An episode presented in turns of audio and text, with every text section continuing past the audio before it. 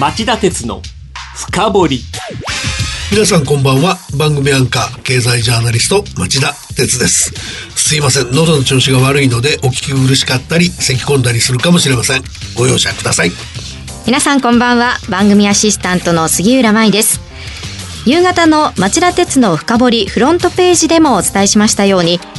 泥沼化した毎月勤労統計の違法調査問題統計と政策の精度向上に必要な措置とはと題してお送りします。今週月曜第198通常国会が召集され安倍総理は衆議院本会議で施政方針演説に臨み毎月勤労統計の不適切調査問題について長年にわたり不適切な調査が行われてきたことはセーフティーネットへの信頼を損なうものであり国民の皆様にお詫び申し上げます。雇用保険、労災保険などの過少給付についてできる限り速やかに簡便な手続きで不足分をお支払いいたします。機関統計について緊急に点検を行いましたが引き続き再発防止に全力を尽くすとともに統計の信頼回復に向け徹底した検証を行ってまいりますと強調しました。この総理の発言を町田さんはどう見ますか？あのこれまでのところ首相の演説と政府の対応には大きなズレがあってそのズレが解消されてないと思いますね。はい、予報調査に伴う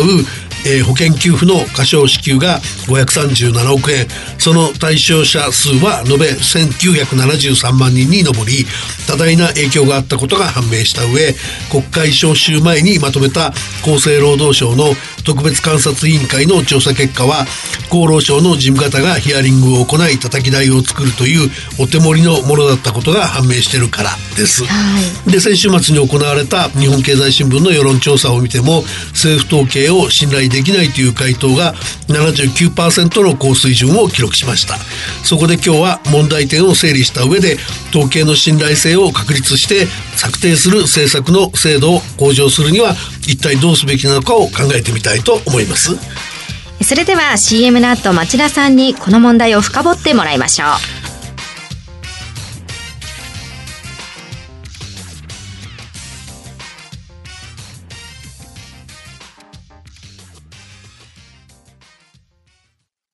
長引く低金利、資産運用にお悩みの皆様、ファンドラップをご存知ですか？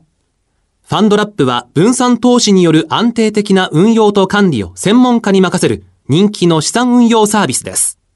大和証券では人気の大和ファンドラップに加え、付加価値の高い大和ファンドラッププレミアムや、インターネットで手軽な大和ファンドラップオンラインを取り揃え、お客様に最適な資産運用をご提供いたします。ファンドラップは大和証券。詳しくは大和ファンドラップで検索。またはお近くの大和証券まで。大和ファンドラップ、大和ファンドラッププレミアム、大和ファンドラップオンラインによる取引は、価格の変動等による損失を生じる恐れがあります。お申し込みにあたっては、契約締結前交付書面をよくお読みください。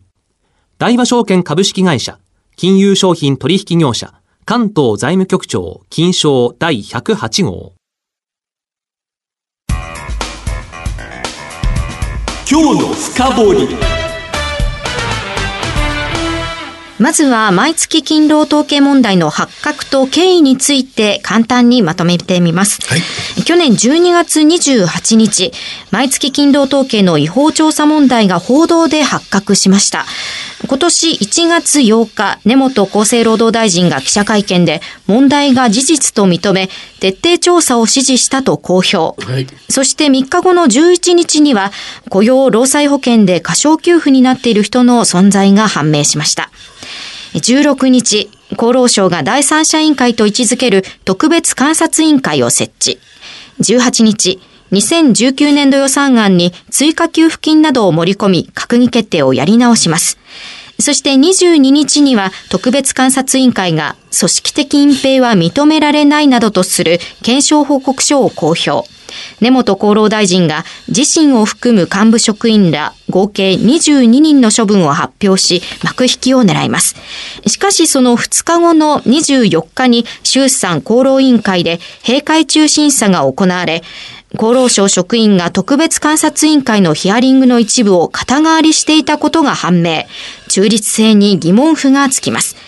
そして同じ日に総務省が機関統計の4割にあたる22統計で誤りがあったと公表。翌25日には根本厚労大臣が特別監察委員会の再調査を表明しました。補足すると、厚労省が外部弁護士らの特別監察医を設置したのは16日。もともと監察委員会の委員長は厚労省が所管する独立行政法人労働政策研究研修機構の理事長であり、厚労省の審判、とても第三者委員会とは呼べないという批判が存在しました。はい、そして検証報告書の取りまとめ作業はわずか7日間。衆参両院の厚労委員会の閉会中審査に間に合わせるための特管工事でまとめられた。そして24日の閉会中審査で課長補佐以下の聞き取りは同省職員が実施、報告者の原案を作ったことが発覚。で、検証の妥当性や特別監察委員会の第三者委員会という位置づけが疑われる事態となり、根本厚労大臣が聞き取り調査などのやり直しを表明する羽目に陥った。さらに今週月曜日になると、菅官房長官が記者会見で、問題のヒアリングの一部に厚生労働省の官房長が同席したと聞いてると述べ、職員どころか最高幹部が同席してたことも判明した。同席してたのは審議官や官房長ら最高幹部。火曜日には部局長、課室長クラスの計20人の、えー、職員の聴取についても、このうち8人のヒアリングを事務方の職員だけで行っていたことも明らかになった。実態は違法行為の追及としては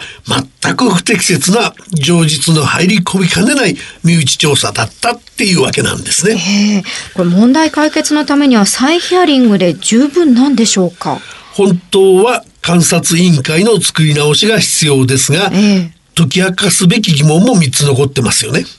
その3つの疑問というのはどういったものですか？一つ目の疑問は誰がなぜ必要な手続きを経ずに調査手法を変えたかっていう動機です。そして二つ目の疑問は？はい、えっ、ー、と、不適切な手法を組織的に隠蔽する意図があったかどうかだと思います。そして最後三つ目の疑問は何でしょうか？2018年分の調査から加工を施した理由でしょうね。全数調査に近づける補正をかけた結果、去年の名目賃金の前年同月比の伸びは最大で0.7ポイント課題になっていた。報告書では当時の担当室長の誤差の範囲内であると思っていたという発言を載せ過小評価だったと指摘しました。だけどこの時期不適切な調査手法だったことが統計を担当する局長クラスの政策統括官に初めて伝わっている。部下に修正を指示したものの公表しなかった。野党からは賃金の上昇を政権の経済政策アベノミクスの成果として主張するため偽装したんじゃないかと批判を強めてます。野党の指摘に回答する必要があるでしょう。そうですね。で、この毎月勤労統計だけではなく様々な統計で不備が判明しています。24日公表した期間統計56の一斉点検では4割にあたる22統計で誤りが見つかったということなんですね。あの、発覚した誤りで、集計公表項目の漏れや、本来の公表時期からの遅れなどが多いということなんですが、例えば、えー、国交省は建設工事統計の2017年度の施工高について15.2兆円から13.6兆円へと1.6兆円も下方修正しました。ところが、今週月曜日22の機関統計以外、間違いがあったと言われた22の機関統計以外でも新たな誤りが見つかりました。最低賃金を決める際に使われている厚生労働省、またしても厚生労働省所管の主要産業の賃金実態を調べる賃金構造基本統計調査で、直接出向いて行う調査を郵送で済ませたり、調査対象が一部抜け落ちてたっていうんですね。で、このままでは統計に対する不信は広がる一方で、社会の実態や政策の効果を図る物差しが失われ、政府は国民からそっぽを向かれてもおかしくないでしょう。うんこういった問題が起こった背景には何があるんですか？あの、政府霞が関の統計軽視があると思います。はい、総務省の主要国の統計機関における職員数っていう調査の人口10万人あたりの統計職員数っていうデータによりますと、ええ、日本は10万人あたり、人口10万人あたり統計職員数が1.5人と、トップカナダの15.0人の10分の1、2位フランスの9.1人の6分の1と極めて少ないんです。イギリス、アメリカ、ドイツも日本の2倍から4倍はいます。で、もう一つの総務省の統計で、府省等別統計職員、本省職員等の推移っていうのによりますと、全省庁の統計職員数は2006年の5581人から2016年の1886人と10年間で66%も減らされてるんです。消えた年金問題以来、最近の働き方改革や今回の不正統計調査で問題になっている厚生労働省本省の統計職員数も2006年の331人から2016年の237人へ28.4%も減少しました。これつまり統計に当たる職員数が足りてないっていうことですよね。そういうことなんですよ。で、財政難の中で統計セクションが予算の草刈り場にされてるっていうのが霞が関の現実だってことなんですね。で、もともと霞が関は官僚の町でスペシャリスト、特に統計のスペシャリストなんかは出世できないっていう風土があります。うそうした風土だからこそ、いい加減でずさんな統計の調査や誤った算出が繰り返されてると言わざるを得ないんです。となりますと、どういった解決法があると町田さんお考えですか？あの、日本の統計セクションは、その都度行政の問題意識に沿って、それぞれの役所が機動的な調査をできるようにするって狙いから、各省庁が裁量的に統計作成できるよう、分散型の統計調査体制を採用してるんですね。うん、だけど、これだけ不備が相次げば、日本的な官僚組織の中で、それぞれが統計取るっていうシステムはダメだと考えるべきでしょ？で、僕が推したいのは、最も統計部局、あるいは統計そのものが充実しているとされているカナダ。ここのように統計の専門家によって一元的に統計が作成され、その地位も尊重される仕組み、つまり統計の専門家を一元的に育てて管理する体制に改めるってことなんです。まあ、組織を大きく変える抜本的な対策が必要となるわけです、ね、そうです。全省庁から統計部署を切り出して、一つの統計庁を作ることになりますから、大規模な観光庁再編になりますが、それぐらいやらないと信頼は回復しないでしょう。うそうすれば、国の成長力をきちんと把握でき、立案される政策も的を置いたものになるはず。今こそ安倍総理に決断してほしいと僕は思います。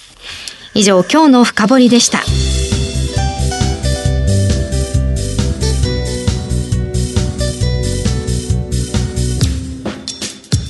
町田鉄の深掘り。今夜は泥沼化した毎月勤労統計の違法調査問題統計と政策の制度向上に必要な措置とはと題してお送りしました番組への感想質問などがありましたらラジオ日経ホームページ内の番組宛てメール送信ホームからメールでお送りください。またこの番組はオンエアから1週間以内ならラジコのタイムフリー機能でお聞きいただけます。詳しくは番組ホームページをご覧ください。番組を聞き慣れた。来週も徹底的に深まります。それではまた来週。さようなら